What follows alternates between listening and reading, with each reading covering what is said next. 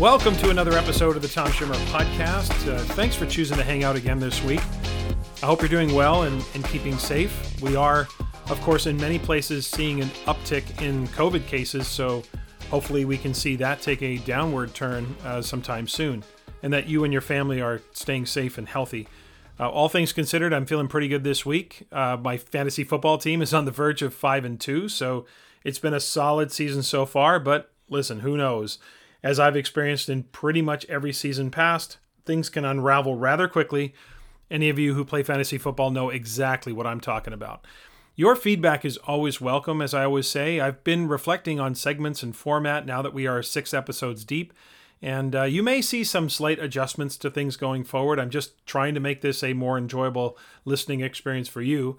If you have uh, suggestions, send them to me email uh, tomshimmerpod at gmail.com or on the Twitter accounts. My personal Twitter account is at Tom Schimmer, or you can send them via the Twitter uh, handle for the show, which is at Tom Schimmer Pod. I am thrilled to have Tim Stewart joining me for the interview this week. Tim is the head of school at the International Community School in Addis Ababa, Ethiopia. We focused our conversation around three things the, the pandemic in an international setting, we talked about the ins and outs of international teaching as well, and you know how does somebody pursue a career in international teaching. And we focused on personalized learning, which is something I know Tim is really passionate about. In the news includes a story out of Texas about teacher training and ongoing support throughout teacher careers, uh, as well as an update on the revisions from the province of Alberta. You'll recall in a previous episode I mentioned that Alberta had announced a shift in direction, and the minister had talked about uh, a change in sort of what they were doing as far as pursuing curricular changes. Uh, some recent documents have come to light, some information has been made available, and so I'm going to talk a little bit about the most recent development in the changes in the Alberta curriculum. Uh, spoiler alert, not good. Anyway, uh, assessment corner. Uh, I got a question this week about the correlation between high school grades and college graduation. And as always, we finish up today's pod with tweets of the week. So that is the plan for today. Let's get to it.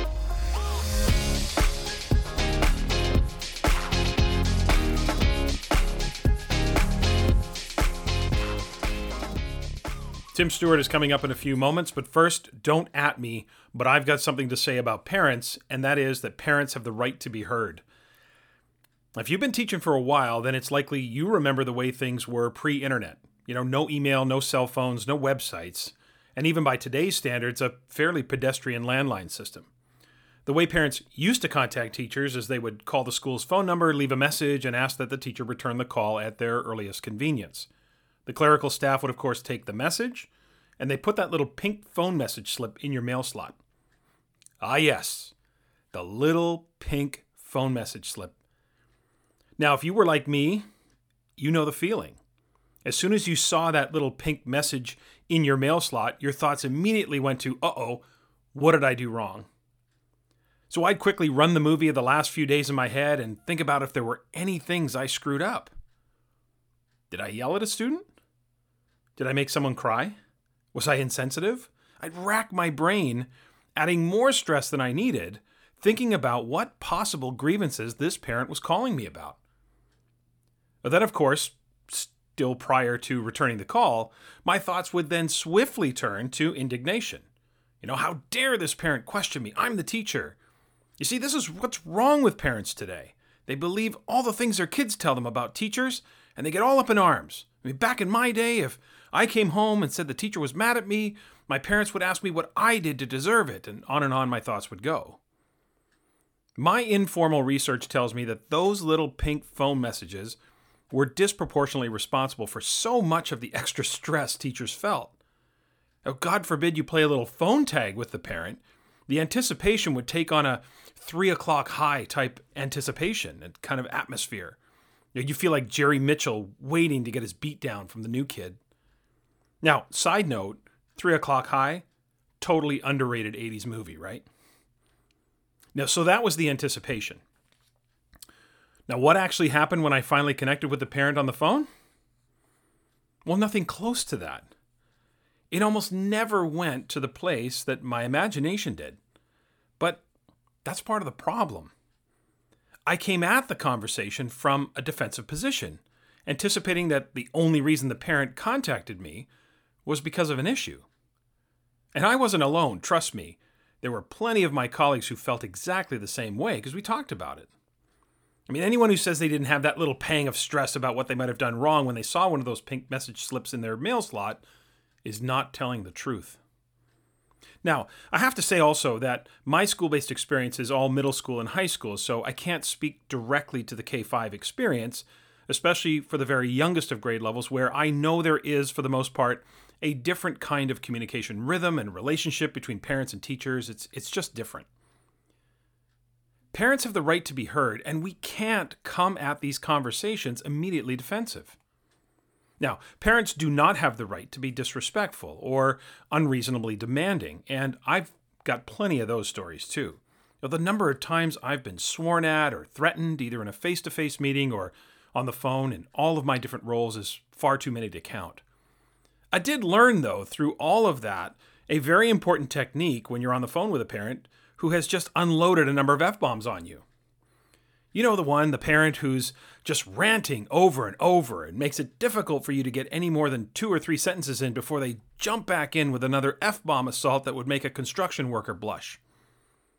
You know the conversation that's going absolutely nowhere other than it seems the parent is unloading on you relentlessly, and you have no idea how to bring this far too long conversation to a close. It's a simple technique, and it worked every time.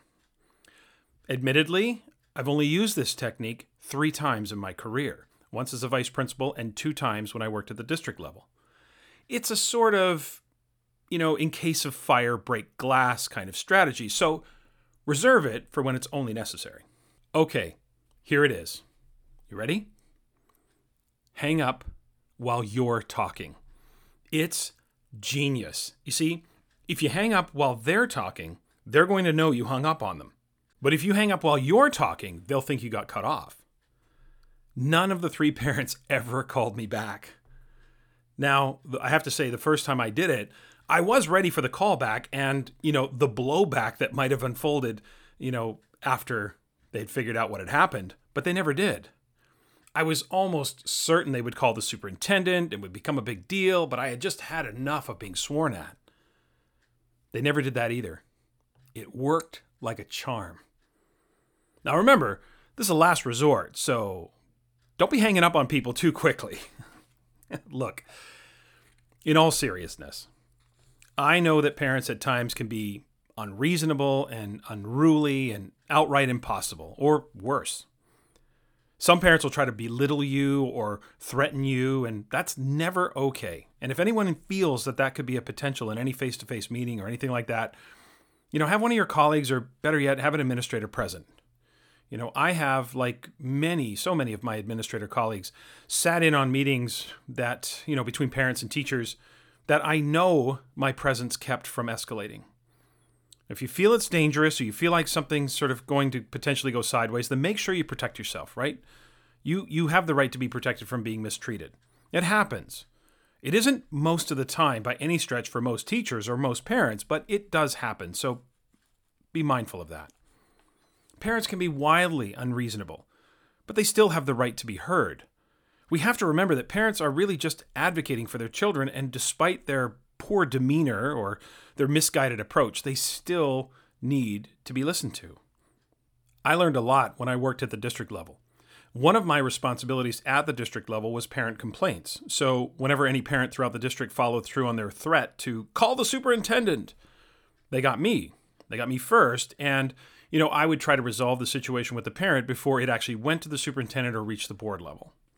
Empathy and understanding go a long way. Two things can be true. You can empathize with the parent about their position, but also believe they are wrong. Often parents just want what is best for their children, and somewhere along the way, they believe that there was a wrong that needs to be made right. They need to be heard. One of the most bizarre phone calls I ever had at the board level was with a parent who wanted a refund for a field trip. Now, this isn't the most outrageous or aggressive kind of uh, experience, but it was pretty bizarre. This mother had called to request a refund for a field trip her daughter's class was going to take to a place called Science World. Now, the date no longer worked for her family's schedule and she wanted a refund. But let me be clear she didn't want a refund of the money she paid. She wanted the school to cut her a check for her daughter's portion of the fundraising the school did so she could subsidize her own trip with her daughter to Science World at a separate time. The number of levels upon which this is so wrong are too long to list, but needless to say, you know, we did not grant her request.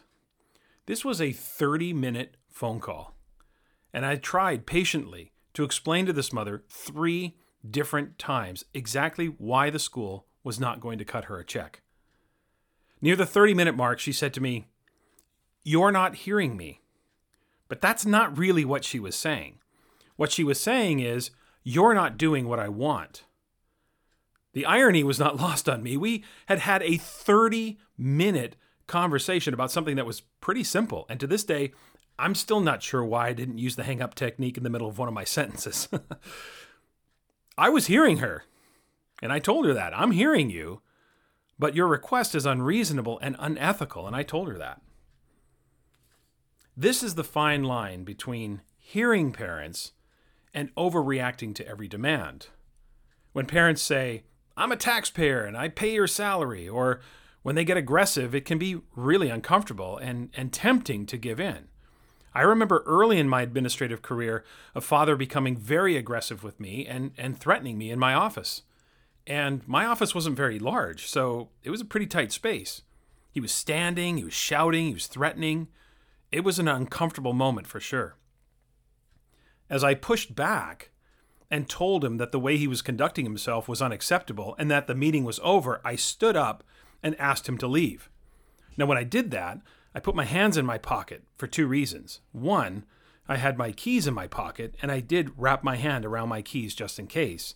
And two, I wanted to put my hands in my pocket so that I didn't inadvertently react to anything that he did too quickly, and it would sort of be, you know, come back to, to bite me. Look, I'm not trying to come off as some tough guy or anything like that. That's that's not what I'm saying. But in that moment, I was legitimately concerned that this father would do something irrational, and I wanted to protect myself in case things got heated. I didn't want to overreact to anything that occurred, so I, I was thinking about it.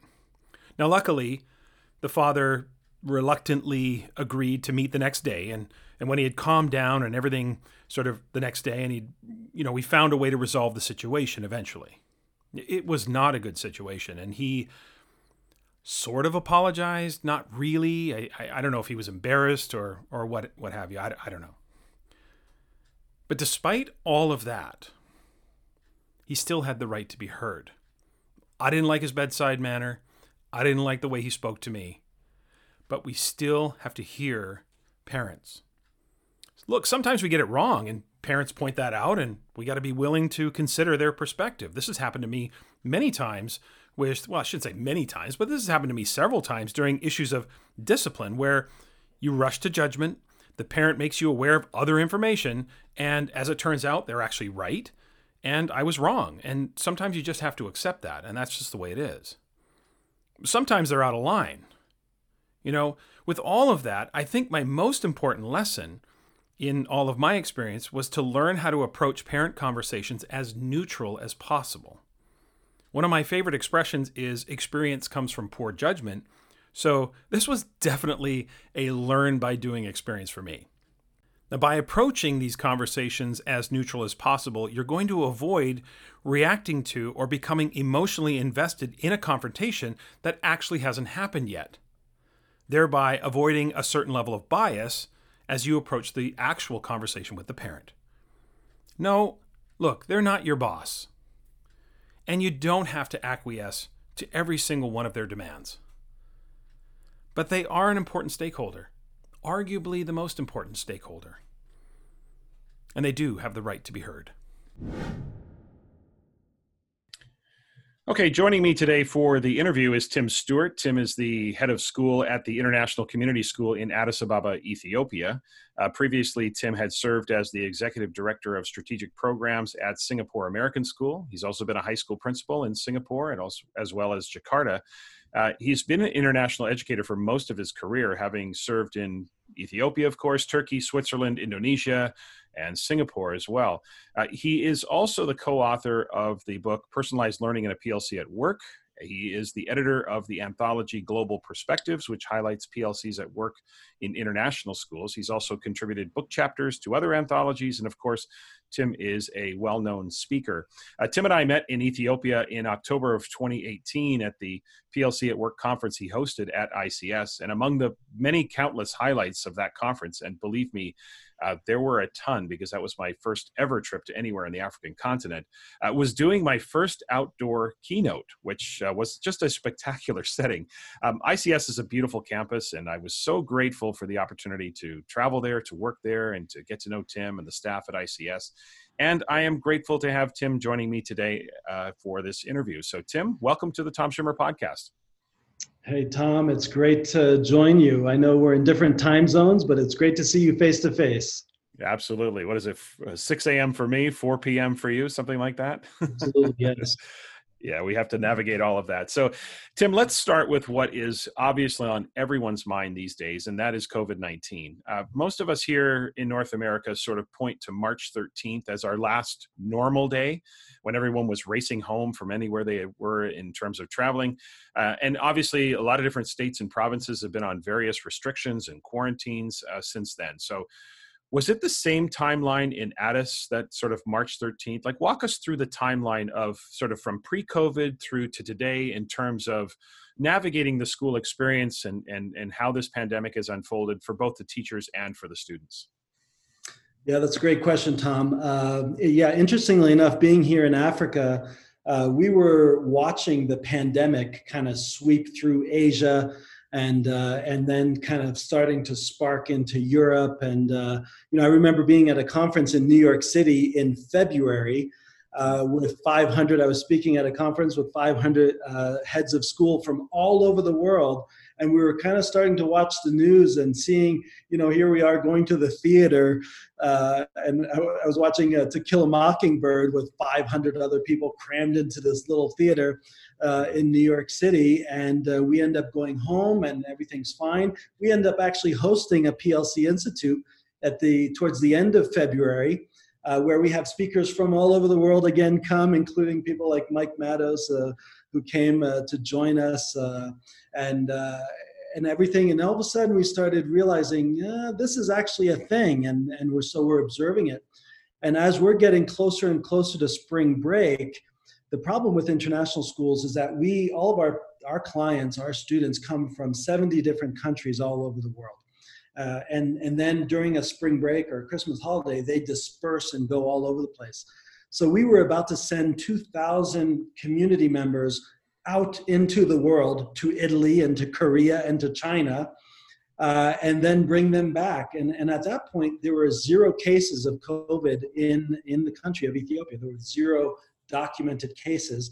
But on March 12th, uh, we were just about to release, uh, you know, to finish for, for spring break, and we said, if we send out all of our teachers out and they go all over the world and then they come back to Ethiopia, we're going to be actually culpable and actually responsible and liable, if you will, for having brought COVID into the country, a country that where the medical infrastructure is is such that that uh, getting COVID here is, was certainly, at least at that time, certainly not a desirable outcome. Uh, with actually, at that time, there was only one ventilator in the entire country. So we actually decided to, uh, the day before spring break, we, we canceled school. We grouped all of our teachers and gave them a quick training on online teaching. We sent everybody for spring break and we said, don't come back. Uh, and, right. uh, and so we said, wherever you go, bring your laptop with you because you're going to be teaching online after spring break. And so that was wow. kind of our beginning, very, very similar timeline. All of our teachers, also from all over the world, ended up spreading out throughout the world. All of our students, so most of our students, spread out around the world. And then a week later, we started teaching online until the end of the school year. Mm-hmm. We ended up with, you know, multiple months of online teaching, kind of like everybody else. Uh, and I think, you know, for us, um, obviously being in a developing country that that is is a little bit of a scary thing but at the same time we we have seen that uh, for some reason africa in general and ethiopia specifically has been spared much of uh, the carnage that uh, we've seen in north america particularly the united states. And whether it's altitude you know living at 8000 feet where people's lung capacity is just extraordinary here or whether it's the the uh, national average you know age which is very very low here or for whatever reason uh, people tend to be asymptomatic here uh, and uh, and our death rates actually out of 110 million people there's only we, we've only had uh, 1,300 deaths in, in Ethiopia. So comparatively, uh, we've been spared a lot of it now, you know, and, and now we are actually entering into our sunny season, so we're hoping that uh, the worst is behind us. But but still, now we're back. So we opened uh, school back uh, four weeks ago. Uh, so we're on campus. All of our students wearing masks. All of our teachers wearing masks.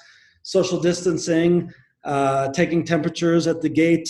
All of our teachers, all of our parents are are not allowed on campus. Normally, we're a very community-based school, as you know.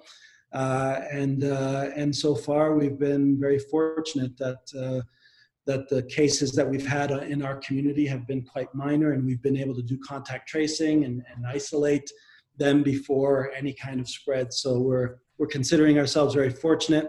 Obviously, you know, a face-to-face educational experience is is a is a luxury that uh, we all we all want, but um, but these the, you know times have changed and and i think that the dial has shifted educationally so it's going to be fascinating to see the the global shift this is one of the first times in the last you know forever that there's been a global situation that has changed will change education forever. Yeah no kidding. Tim that must be just i'm thinking back to when you had to make that decision.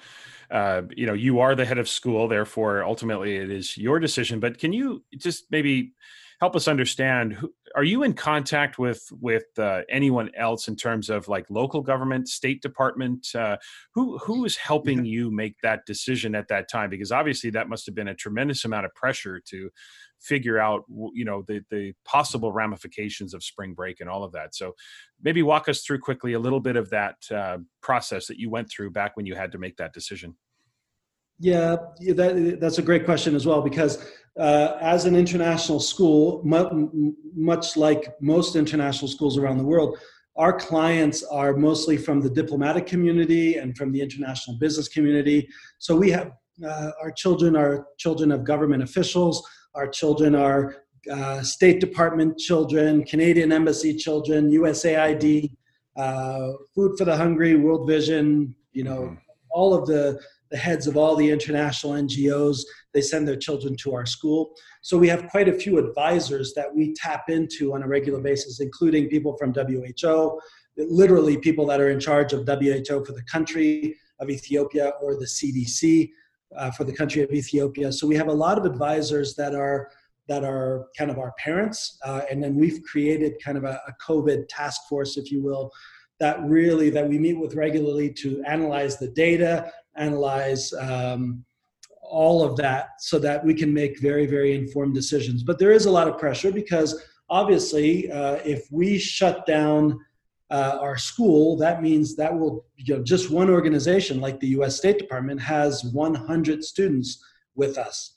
And so those 100 students are now at home and these are us state department employees and now they have to modify their lives because we've just shut down schools. So this is something that we do in partnership with many of our organizations. But ultimately, you're right, I am responsible for this organization for the 460 employees that work at the school and then the thousand plus students that are here and ultimately the 2000 community members beyond that so um, but it, it is uh, these are interesting times but I, I have actually found that our community has rallied around uh, safety and wellness and, and security uh, in ways that I've not seen before. So it's actually been really exhilarating uh, to see the community come together like this.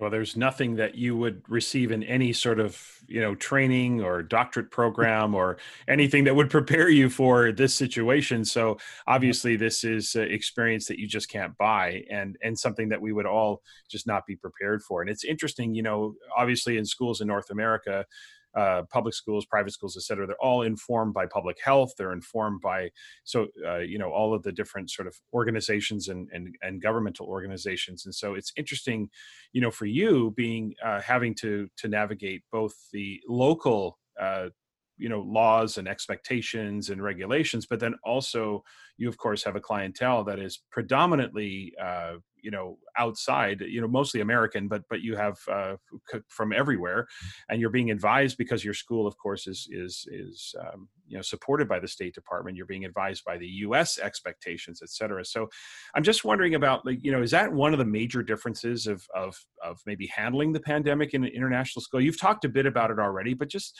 some of the differences i'm sure you have colleagues and friends that are in north america and they've talked about their experiences and and the differences between what it's like to handle the pandemic um, versus you know maybe what it's like in north america you've talked about a few of those things but maybe any other things come to mind in terms of the differences between the the, the, the school experience yeah i think i think the biggest difference for me was the sense of social responsibility that we have as an international community and and as you know there's a lot of nationalism that has happened uh, during this pandemic we've seen kind of borders closing. You know, my wife is mm-hmm. Canadian.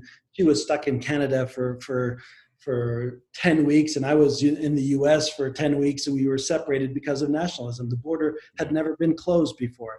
Uh, and so as, as countries around the world are, are becoming more and more nationalistic, we represent everything that is dangerous uh, to a nationalistic society. So we represent people that are flying around in airplanes coming from Italy, from Korea, from China, from Iran, mm-hmm. and and bringing and the, the thought that we would be the ones responsible for bringing COVID into this country was just in, unbearable. And I think that that's really the weight of responsibility that we felt, we all felt as an international community, is that we didn't want to be the ones responsible for that.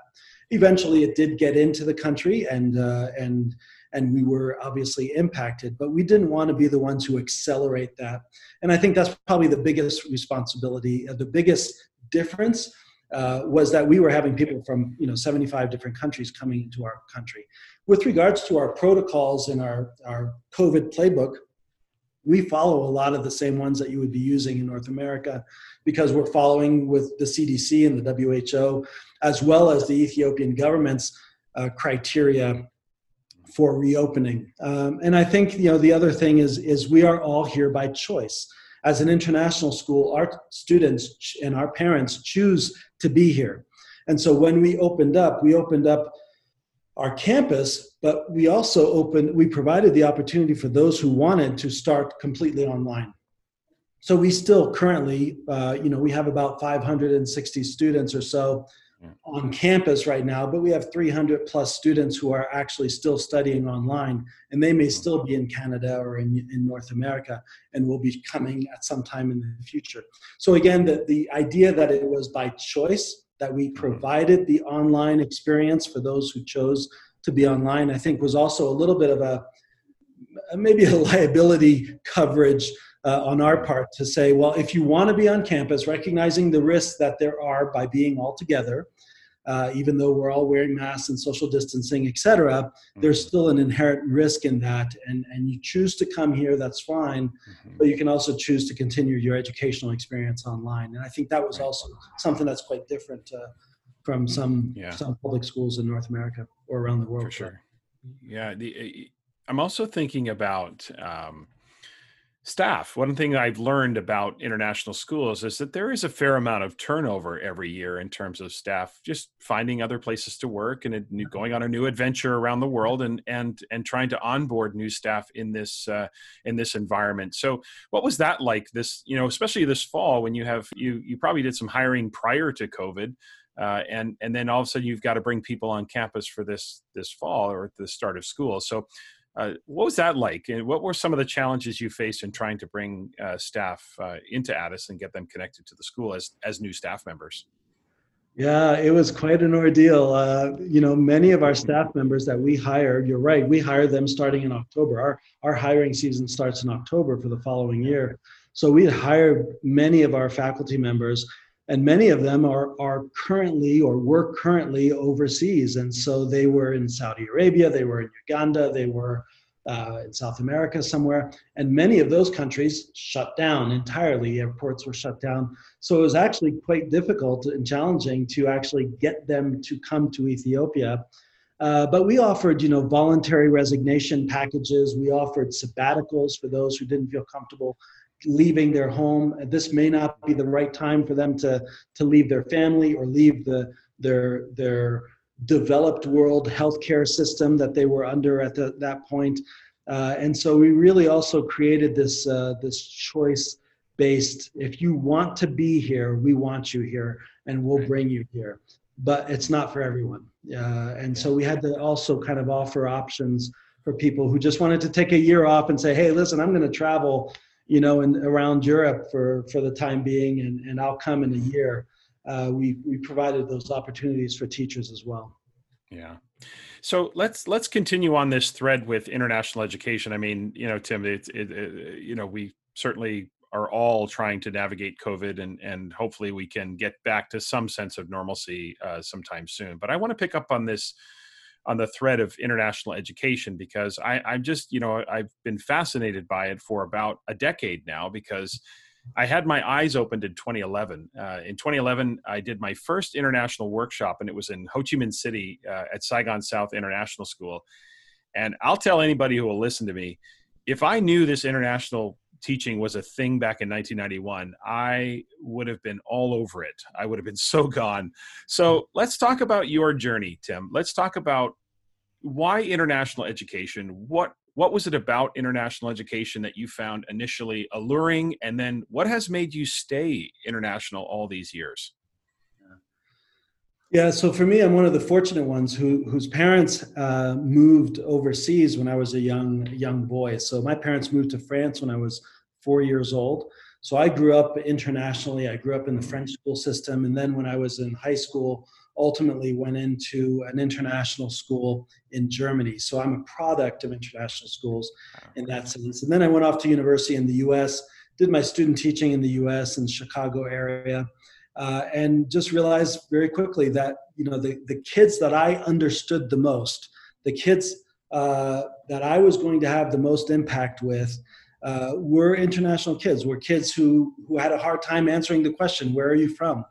They were the kids who spoke multiple languages. They were the kids who who had been, you know, like me. By the time I was in ninth grade, I had been to eight different schools in four different countries, uh, and and I think it was, you know, important for um, for me to to be in a in a in a school environment where I could actually relate to kids uh, in a better way or in a deeper, more meaningful way than maybe somebody who had grown up in the same town their entire lives. So so for me it became quite natural that i wanted to to teach internationally and i started teaching in turkey then moved to switzerland and then you know went back to the states for a bit to do my doctoral work and then i ended up in the us for a couple of years on the navajo reservation i ended up in gallup new mexico as a high school principal there loved that environment and then jakarta singapore and now here in ethiopia so for me it's been uh, you know 27 years of just absolutely loving all the the variety of students that I've been able to work with, the variety of teachers.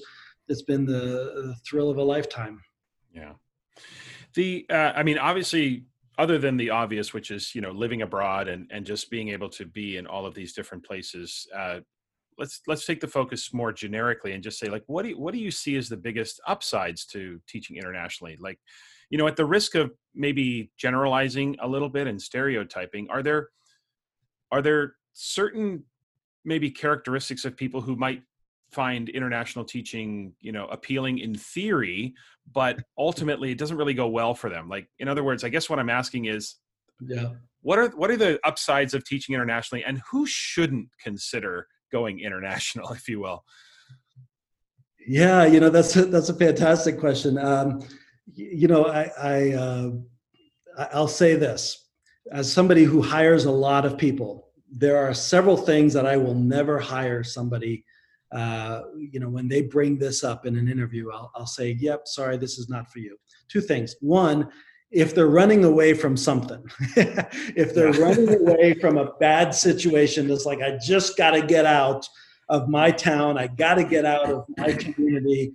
Uh, more often than not, they're really actually trying to run away from themselves and they're going to bring themselves with them. So, this, this whole notion that you can kind of run away from your problems, I think that's a non starter um, for, yeah. for an international school because those those challenges whatever they are that you're facing or someone is facing in their own town they they are actually multiplied when you are in an environment where you don't have your support network you don't have your grandparents on the other side of the town on uh, the other side of town you don't have the, the, friends you grew up with and you are now alone in a foreign city without that network and those problems actually still follow you so mm-hmm. that's one thing i think if you're just trying to escape not the right thing.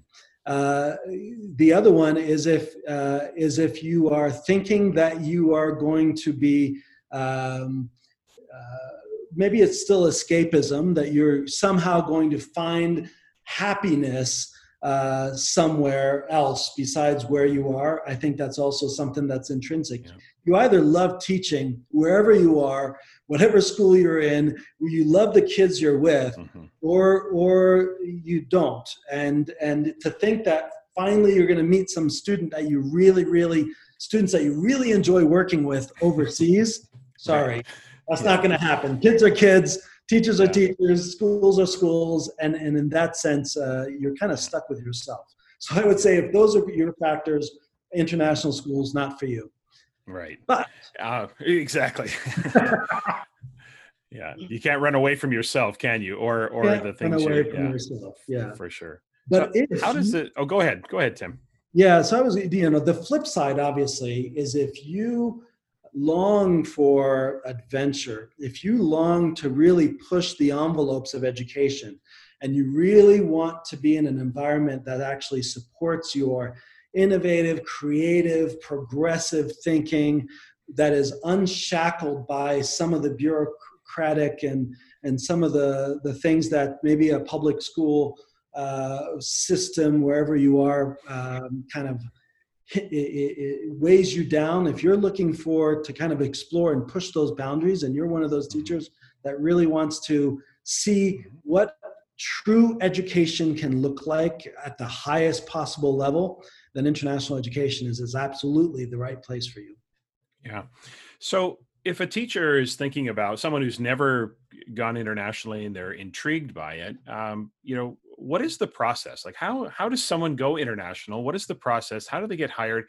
And maybe a little bit of what should their expectations be? Because i know in the international community uh, there's often the conversations about the cadillac schools versus the other schools. And and so maybe just you know how does somebody go about if if a teacher listening right now is interested in going international and exploring that possibility what is the hiring process and and what should reasonable expectations be for a first time kind of international educator yeah, first of all, international schools. There are international schools in virtually every country in the world and, and most major cities in the world. So there are thousands of international schools, and not all international schools are created equal. And, and some schools are, some international schools are called international schools, but they're actually national schools for very wealthy people or but true international schools. If you're talking about true international schools yeah. where you're serving the international community the people that are temporarily residing in that country for whatever reason for diplomacy for business for for ngo work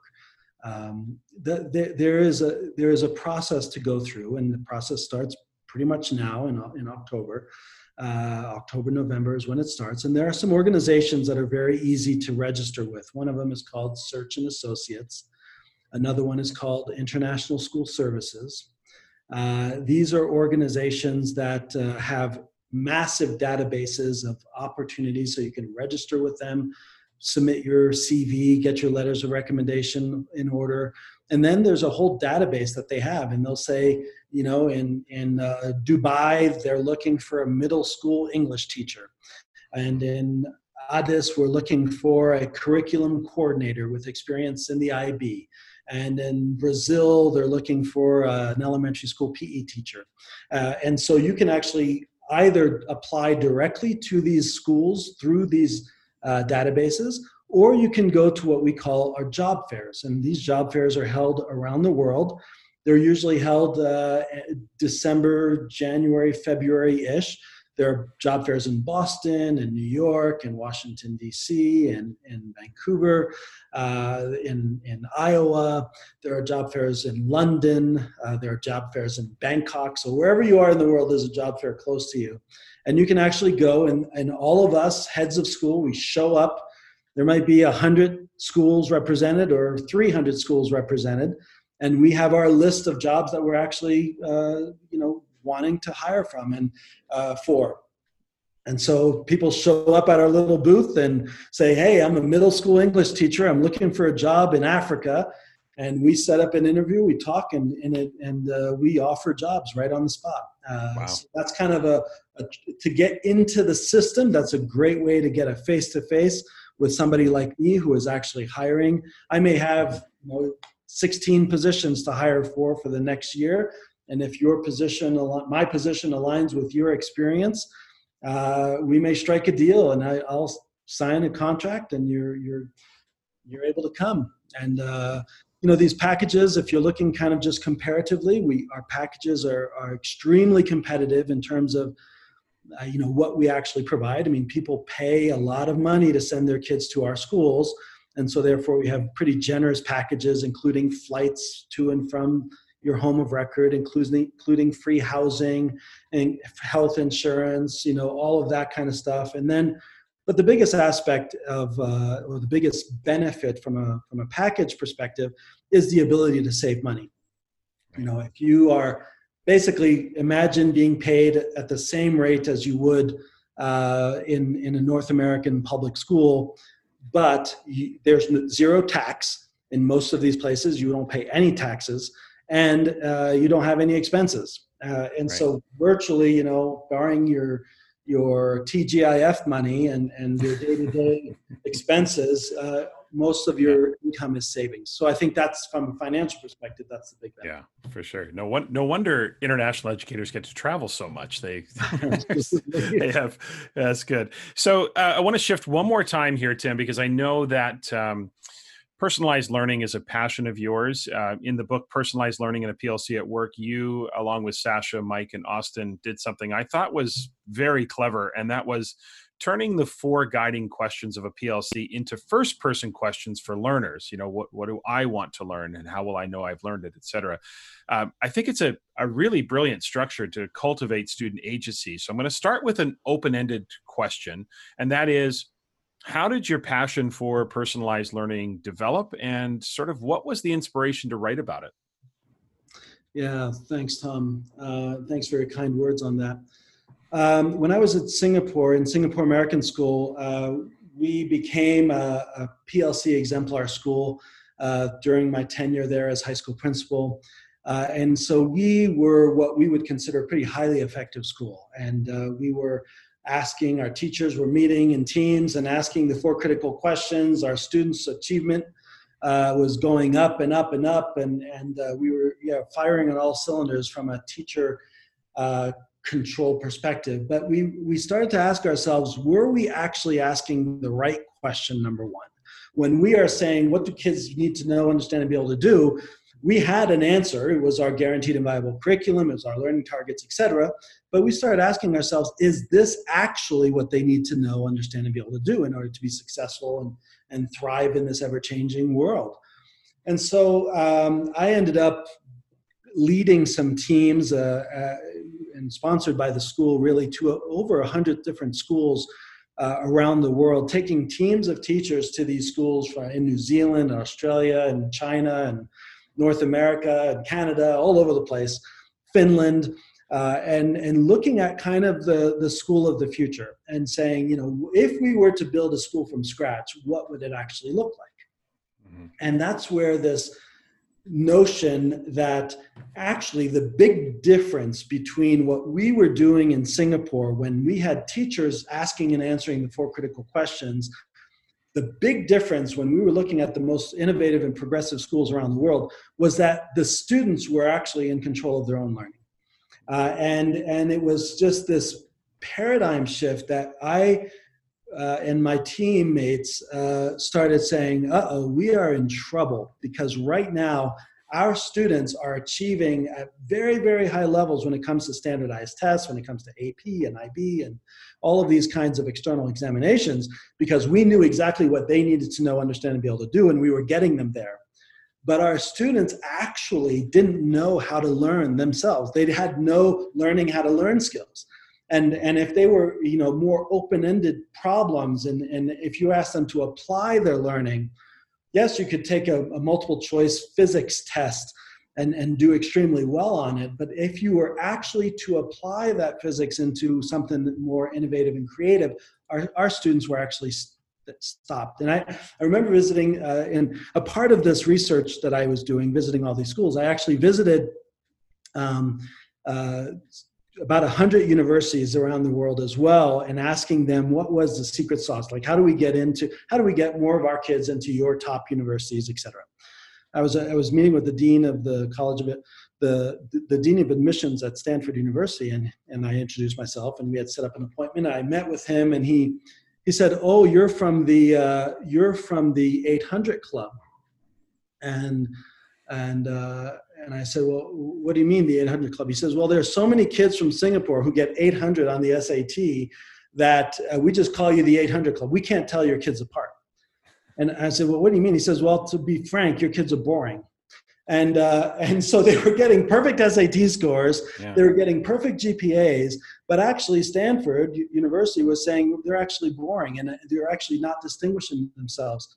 And so these two things uh, combined really made us realize that, mm-hmm. that we needed to not just create well rounded kids who actually had a solid foundation, a base of, of, uh, of, kind of academic skills and knowledge, but they actually needed to be pointy in terms of pursuing their passion and interest. Mm-hmm. And so it's out of that that the idea of personalization, personalized learning, and student agency mm-hmm. really crystallized in my mind and then started saying, well, actually, we are a PLC school. This this learning process that we already have in place with regards to teacher agency and teacher learning process, meaning acts, asking and answering the four critical questions. What if we actually turned that around and had the students ask the same questions? Uh, and and so that's kind of how it ended up. That, that's how it was born. Yeah, I think it's I think it's brilliant, and and you know the lesson from Stanford University uh, is one that should be well taken around the world, including North America, where teachers and principals and parents and kids can think that. And I mean, obviously, you have to have a fairly high achievement level or GPA to get into Stanford. We recognize that, but the idea that that's the only thing, that myth that the only thing that matters is your GPA, you clearly were told point blank that that that is not the case, and that uh, you have to have that well-roundedness uh, in in your in your I would say resume, but in your transcript or in in your application process. So um, let's talk a little bit about what's happening at ICS now. Obviously, like a lot of things, personalized learning is a work in progress. Um, but I think you really have forged an innovative path with personalized learning at the schools. So I just want to give you an opportunity to highlight some of the things that are happening at your school. Again, knowing that things are always progressing and we're always trying to get better, but what are some of the things that you're proud of in terms of what what personalized learning looks like at ICS? Yeah, so thanks uh, for this opportunity. There, there's two ways that uh, somebody can personalize or a school can personalize, help personalize learning for, for students. And one is I would call the, the learning pathways, the, the personalized learning pathways, and then there's the personalized learning progressions and I think both of these are super important. And but there's an easiest place to start, and the easiest place to start, and this is where we've started, is the personalized learning pathways. And what that means is that students need to be given the opportunity to actually personalize the, the, direction of their learning. Basically, question one what is it that I want to know, understand, and be able to do? And so, what we've done is created what we call PLEX, which is personalized learning experience. Uh, and we've basically uh, dedicated the last five weeks of the school year for students to actually begin with question one. And so we, we, we end all of our academic courses, all math, science, social studies, history, etc. They're done five weeks before the end of the school year. And our students go into what we call Plex. And so they sit down with an advisor and they say, What do I want to know, understand, and be able to do? Okay, I want to understand how things fly.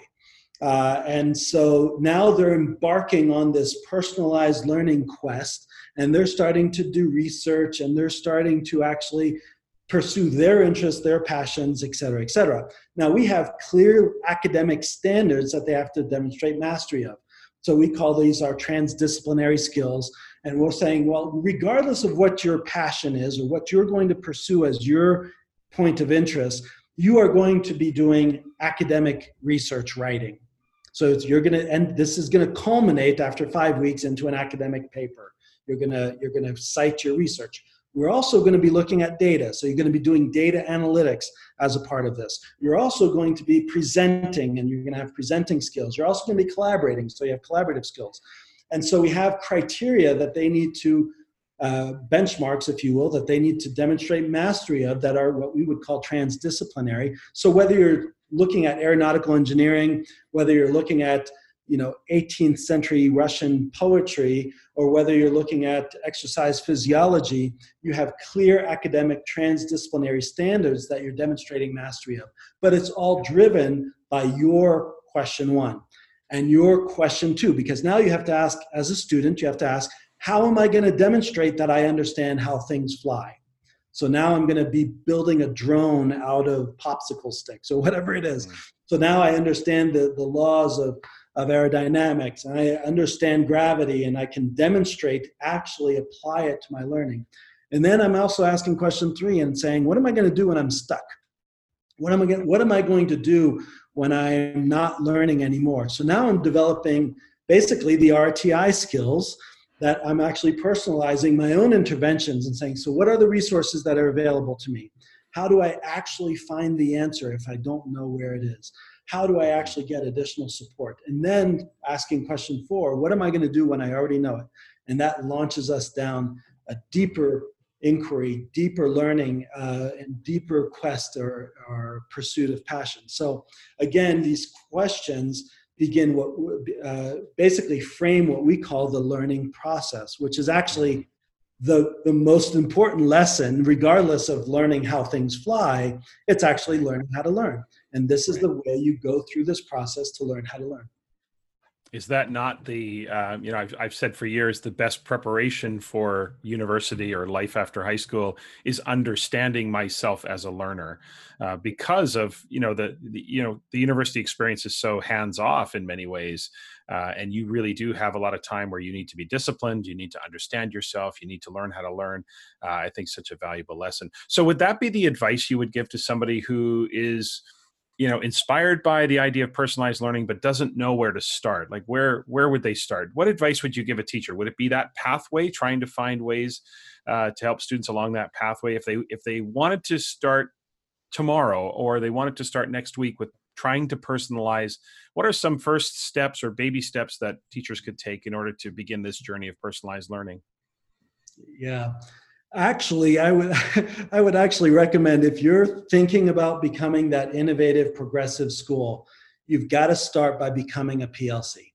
Uh, and and to me, that is where you start. That's where you start the journey. You have to have teams of teachers who have absolute clarity as to what they're learning, what they want students or what they need students to know, understand, and be able to do. You have to have clarity as to what you're going to expect as evidence to demonstrate mastery of whatever the learning target is, you have to have clear intervention strategies and you have to have clear ex, uh, extension strategies for kids who already know it.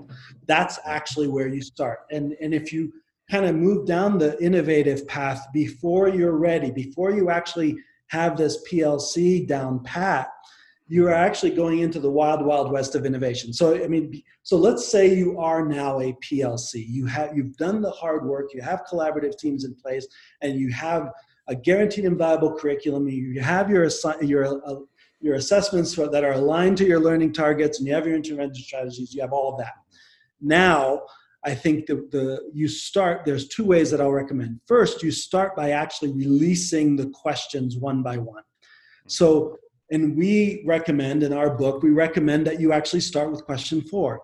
There is no reason why a collaborative team should be uh, thinking or creating ways for kids to extend their own learning. Students should be extending their own learning. That's a place. You should release question four. So once you have question four, students should now be saying, now, now that I get this, I've already demonstrated mastery of this learning target. Now what do I want to do? How am I going to apply it into the real world? How am I going to make real life connections with this thing? How am I going to actually go beyond the the, the curriculum because of what I'm interested in, what I'm interested in. So students should always be able to have agency over question 4 mm-hmm. And then I would go to question three. We, you know, we, we design all these interventions for kids who are struggling, and yet often it's the student who's not at the table. The student needs to be developing the skills necessary to get out of the learning pit. So students need to own question three, and you can do it gradually by releasing.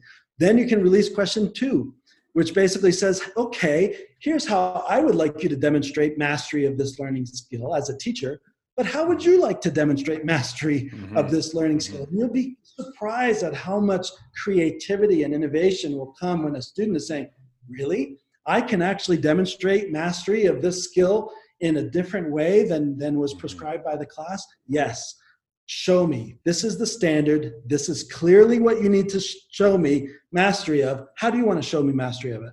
And then ultimately you get to question one. You say okay mm-hmm. now what do you want to know understand and be able to do? Yeah. you ask the question. So I, I, I would start by kind of going backwards through the yeah. questions. Four three two one. I think then once you get to being able to ask question one now you're talking about programs like plex where you're saying, yeah, actually, what are the transdisciplinary skills that every child needs to be able to do? That you need this level of, of literacy, you need this level of numeracy, you need to be able to analyze data, you need to be able to write research papers. You can do that by asking your own question one. You don't have to have, you can have the students in control of their own learning at that point. Yeah. No, I, I, I, I that's brilliant, Tim. I mean, the the idea that as a collaborative team within a PLC, we are working through questions one through four, while at the same time releasing responsibility to the students' questions four through one in that manner. I think that's a that's great advice for for uh, for teams. Um, and I and I and I think your point is well taken. If you know that you maximize the success by being a, a, collaborative team in a PLC where there's just an alignment with what we're all doing. But but even if you're the only teacher, that structure of releasing those four questions in that manner, I think is a really great place for people to start. So. Um, that you know tim that's that's i think that's a great place for us to sort of wrap up th- this part of the the interview. And we're going to finish up uh, today with a little bit of fun. I'm going to put you on the spot a little bit and then i've got uh, one more serious question that i've asked everybody. So normally at this part of the interview I, I go through a series of kind of this or that choices uh, but today I'm just going to ask you some fun, open-ended questions, and uh, again, uh, just a chance for people to get to know Tim a little bit on on a personal level, as opposed to just the professional side. So I've got five questions lined up for you, and I'm just going to ask you these questions, and you take the questions where you need to. And so we'll do five quick ones, and then we'll get to that uh, that other question. So here's the first one. The first one is uh, let's talk about where you are right now in Ethiopia. What is the most fascinating thing that you've learned about either the Ethiopian people or the Ethiopian culture? What's one of the most fascinating things you've learned about being there? Um, yeah, for me, uh, music has always been something I'm super passionate about. Uh, I've loved getting to know the Ethio jazz culture here, which is very connected to uh, the reggae Rasta culture in Jamaica. Uh, and in fact, the, the the Emperor Haile Selassie uh, donated land for the Rastafarians to come back and repatriate here in in, uh, in in Ethiopia. And so there's a really cool blend of uh, Ethiopian jazz and Rasta reggae uh, that I just love here, and it's a it's a fascinating uh, cultural experience. Well, I remember when I was there a couple of years ago, you took us to the uh, the the jazz club, and I was just like, you know, I, I, I, this is a phenomenal place with amazing musicians, yeah. and uh, and we're in Ethiopia, and it was just it was really fantastic. Yeah. Um, second question: uh, What movie can you watch over and over and over again and never get tired of it? Oh, this is going to call me out, and I'm, i hope my wife is not listening. Uh, Gladiator, Gladiator, Gladiator, my movie. I just love that movie. I can watch it over and over and over again. And it's just yes. one of those things that it's that combination of of love and heroism and and yeah. just pure passion. I just love it. Yeah, that the intensity of that opening scene and oh and uh, yeah. are you not entertained? That's oh. how I feel like sometimes as a superintendent, you know. There you go. There you go. Um, okay, question three. What is the lamest dessert that people try to pass off as a dessert? The lamest dessert that people, well, you know, I'm sorry. I, you know, I grew up in France. And so, you know, if I'm thinking desserts, I'm thinking French pastries or whatever. But I'm just saying, you know, the, the, desserts in Asia, uh, I'm just, I have a really hard time with things that are jiggly and, and, and rubbery and, you know, passed off, except for, I mean, the, the best dessert in Asia is obviously mango sticky rice in Thailand. Yeah. That is the phenomenal dessert. But everything else, yeah. I just, I'll, I'll go to a French bakery instead. There you go. You don't want your dessert still moving 10 minutes after you put it down, right? Uh, okay, here's one. I'm going to put you on the spot a little bit. Uh, what's the most ridiculous way that you've been injured? Oh, come on, Tom. no. So I was, I was a, um, well, okay, no, I'm going to go down this path. So I was uh, speaking at a conference in, uh, in Kuala Lumpur and uh, and I was living in Jakarta at the time in Indonesia, and so I was leaving for this conference. It was a head of school conference. I was going to speak at it and everything, but there was a golf tournament uh, in the as a part of this administrative conference, and so I I didn't want to show people that I had my golf bag, you know, ready to go along with my suitcase. So I had my golf, but anyways, I end up going to this conference and uh, we're playing a round of golf when we should be at, at actually um, uh, you know a workshop. And uh, the the heavens open up and it is raining so hard like it only can in Malaysia. And everything just got flooded in the whole the whole golf course. And and I you know swung and shanked and the ball just went so far out in the middle of nowhere. So I, I was running to go and get my ball because it was raining so hard and I sprained my ankle in one of those uh, sprinkler system holes that were just covered with water, so I couldn't see, and I just completely wrenched my my ankle. So I end up having to go to the hospital. I'm on crutches. I've got a cast on. I got the whole thing, and now I'm coming back from the administrative conference to my uh, my people, and they're like, weren't you just at a leadership conference? I'm like, yeah, yeah. You know, how did you sprain? Well, you know, a, a, fight broke out, you know, in the middle of my session, you know, so. Right. Gosh, I know. Try to explain that, right? You just go to an education conference, you come back on crutches. There's got to be a good story behind yes. that. Okay, last one. Um, for those of you listening, you may not, of course, know, but uh, Tim loves his motorcycle. So yes. the question is uh, if you could ride anywhere in the world that you haven't yet, where would you want to ride your motorcycle? Where's where's the dream motorcycle trip? Oh my goodness. You know, I, have ridden my motorcycle in many, many, many countries. Um, in fact, some of the some of the best roads in the world. So I, there there are very few roads that I would would say that I haven't ridden.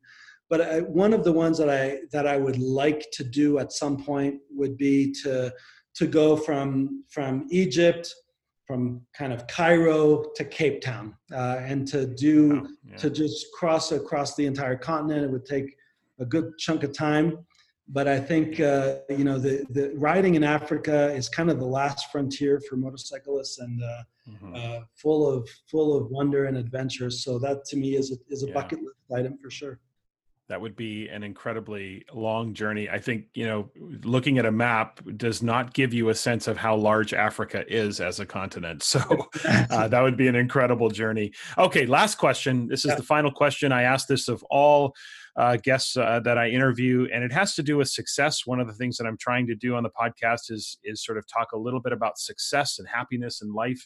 And so the question that I've asked everyone is this: If a random person stopped you on the street and asked you, what is your definition of success? How would you answer them? What would you say? It's interesting because in my first book that I that I wrote um, called Children at Promise, uh, I actually define, redefine success for the sake of the book. The book is about mm-hmm. character development and um, the character traits that are developed through adversity and relationships. And I define success as to the to positively contribute to the moral and social fabric, the social and moral fabric of society. Mm-hmm. So this idea that that to be truly successful, you have to be a contributor and not a taker. And I think that a lot of definitions of success are about acquisitions of things, acquisitions of degrees, acquisitions of, of jobs, and money taking things. Um, and I just believe that uh, success is about giving things and it's about contributing mm-hmm. things.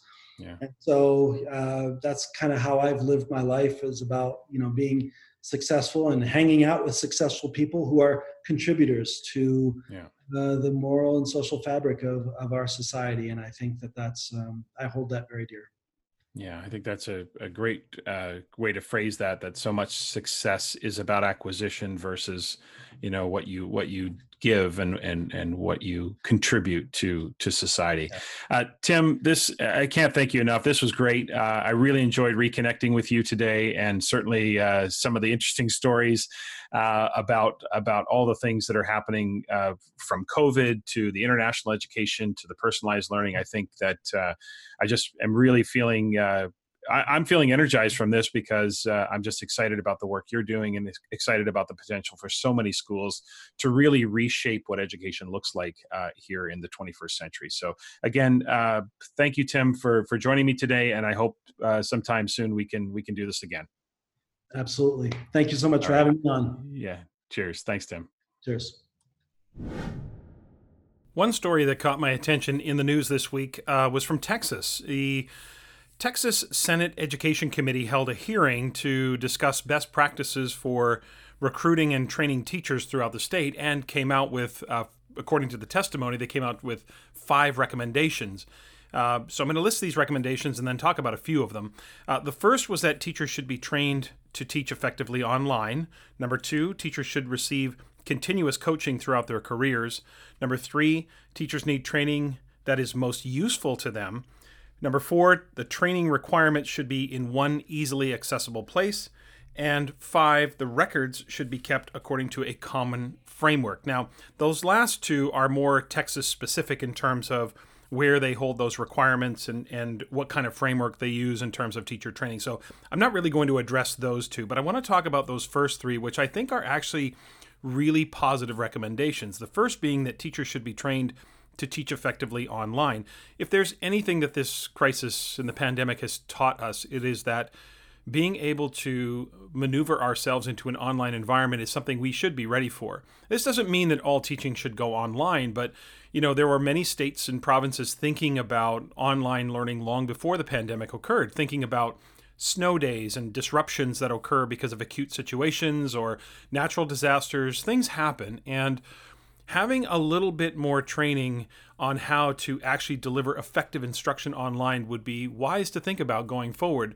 You know, there's a real difference, of course, between teaching online and actually doing it in a way that is effective. So that uh, kind of, uh, I think, a really great recommendation because it's forcing a little bit of modernization because we know that if anything works online, it will work face to face. Now, the reverse isn't always true. Face to face, not all face to face works in an online environment. So I really like that recommendation.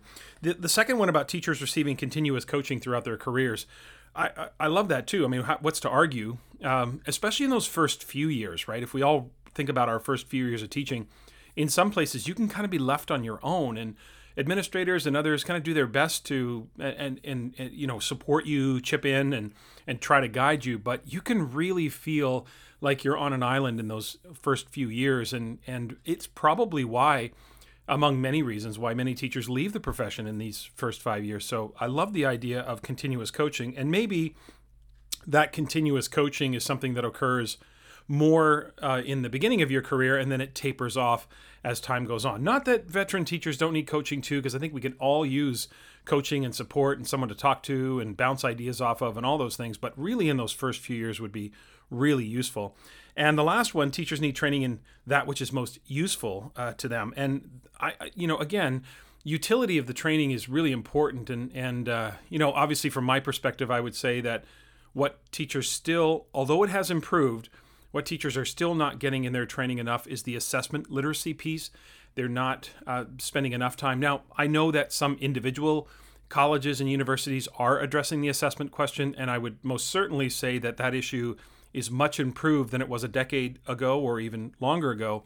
But still, you know, including in that usefulness for me would be assessment because as you heard me say in a previous episode, you know, assessment is the engine that drives so much of what we do, and being trained in sound assessment practices, I think, would be really helpful. So I really like those recommendations, and I think, you know, they're hard to argue with. Um, but the idea of, of being prepared to teach online, it, again, it might be only for a week, it might be only for a few days, and it might be a much longer stretch like we've experienced now. Having that continuous coaching and being trained in things that are useful to you and, and, and have a lot of utility in the classroom. Uh, hard to argue with those recommendations, and I think they're pretty positive.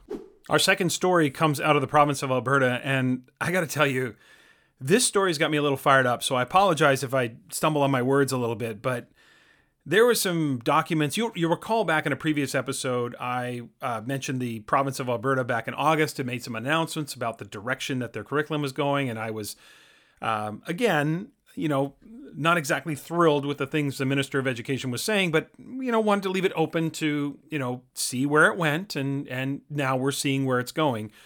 And the advisors that were picked by the Alberta government, this is a story by Janet French uh, uh, of the CBC.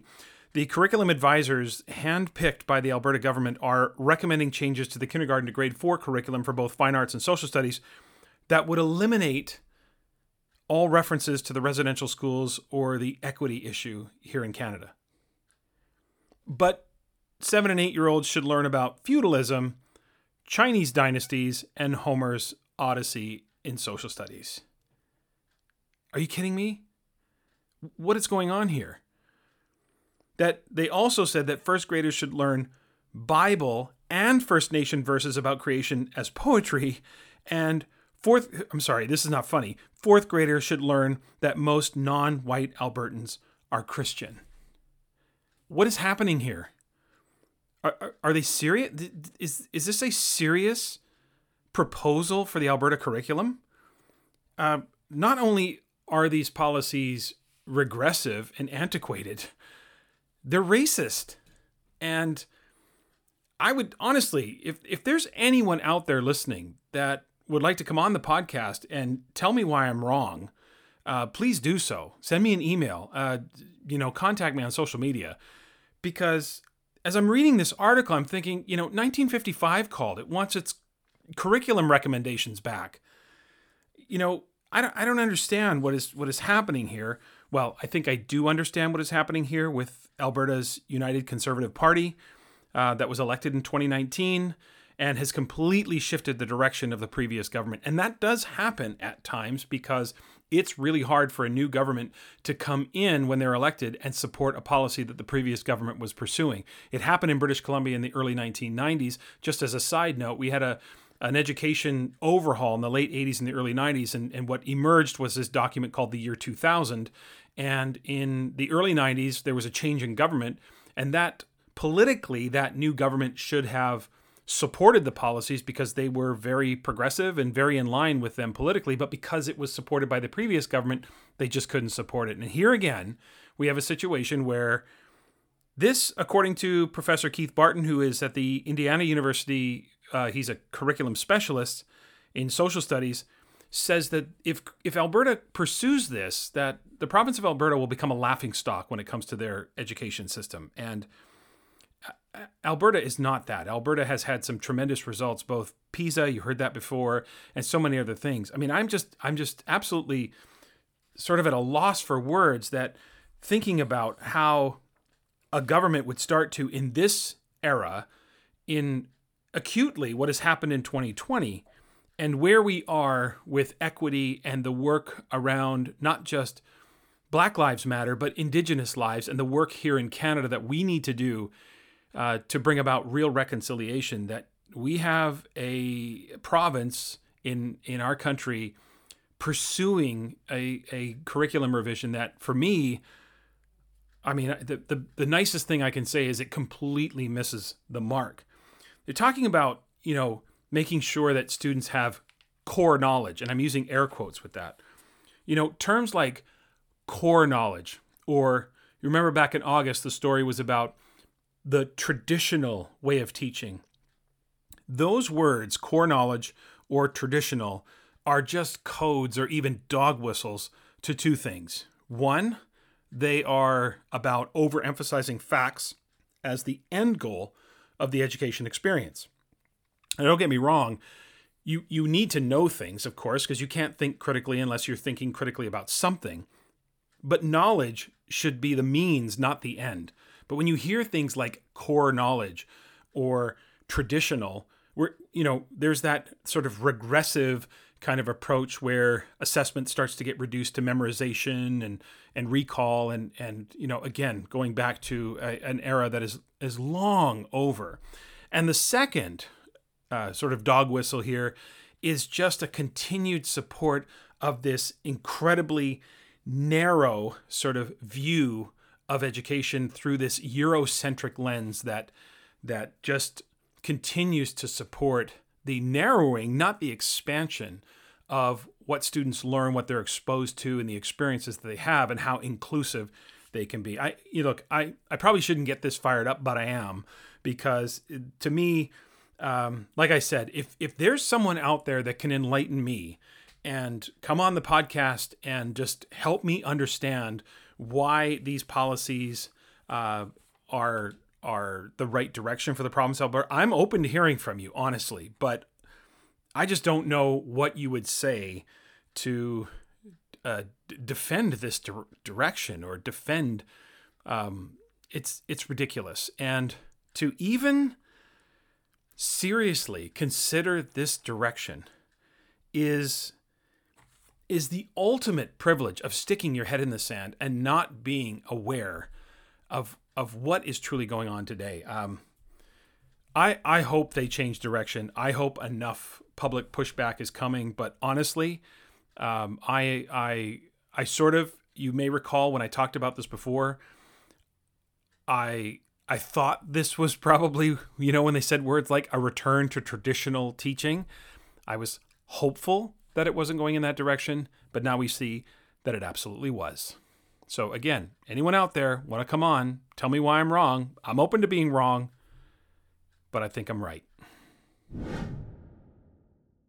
In Assessment Corner this week, I received a question from Nicole, who's an assistant principal in Nevada. And the question really centers around the correlation between high school grades and college graduation. Nicole is asking about what do we do in answering someone's assertion about the predictability of high school grades and graduation. Now, she's referencing an Edutopia uh, article or interview with Angela Duckworth. And in the article, Duckworth is quoted as saying the following quote, It turns out that standardized tests like the SAT and ACT are predictive of college graduation, but they're not as predictive as high school grades. We found that the reason that grades are so predictive of finishing off your college degree is that grades are a very good index of your self regulation. Your ability to stick with things, your ability to regulate your impulses, your ability to delay gratification, and to work hard instead of goofing off. Nicole does say that she is assuming Duckworth is referring more to traditional grades that may include some behavioral components because it does not make mention in the article about standards based grading. So that would be an assumption. Um, and Alex Bowers has done some some research in this area as well, and others have as, as well. There is some truth to the fact that research does indicate that a more comprehensive grade, uh, what Sue Brookhart often refers to as a hodgepodge grade, is more predictive of college attendance and success. Now, on the surface, that might seem like an argument against standards based grading, but let me tell you why it's not. Here's a question that I often ask participants in the workshops that I conduct on assessment and grading. I ask them this What is the most important purpose of assessment and grading? I'm going to give you a binary choice. Is it to make predictions about future performance, or is it to identify specific areas in need of intervention? Now, normally, again, I would ask this question in advance of sharing any of the information I've just shared with you about the correlation because I want the audience to answer without bias. What I say to them is that choosing one will sacrifice the other. That's why this is a binary choice. So both is not only a cop out, it's just it's an you know, it's an untenable answer. It's just invalid. So when I ask the question, the unanimous response is always intervention. And that's the issue. When researchers are asking the question, what is most predictive of college success and graduation? They're simply looking for that. And in many cases, are likely not concerned about what other things might be sacrificed if a school then takes the predictability of those grades and uses that or implements that as a policy. So, again, let's go back to the mandate. If we take the hodgepodge approach, we may be able to make a more accurate prediction about future performance in college or university, but we are going to definitely sacrifice our ability to specifically identify areas in need of intervention. At best, that will be opaque. On the other hand, the separation of achievement and behavior, and then the subsequent separation of standards or strands, categories, domains, might sacrifice our ability to make predictions about college success, but it will actually help the K 12 school be more specific in terms of what comes next for learners. So you see, when you emphasize one, you sacrifice the other. So it comes back to the primary mandate of K 12 schools. I mean, the last time I checked, the mandate was all students reaching high levels of achievement. And since we know that some students need longer to learn, intervention, that which advances the learner along their learning trajectory, has to be prioritized. Having a system that simply points out how unsuccessful you will be in college or university is incongruent with a mission and a vision that strives to see all learners reach excellence.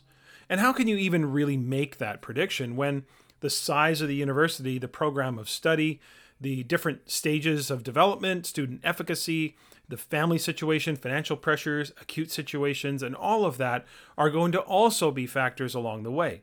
Now, maybe there's some correlation uh, more at the senior level, but what relevance would making that prediction in, say, middle school have, or even the lower grades of high school? Like uh, in middle school, we're going to look at a student and say, listen, Maria, I know you're 11, uh, but your grades indicate you're not going to be successful in university.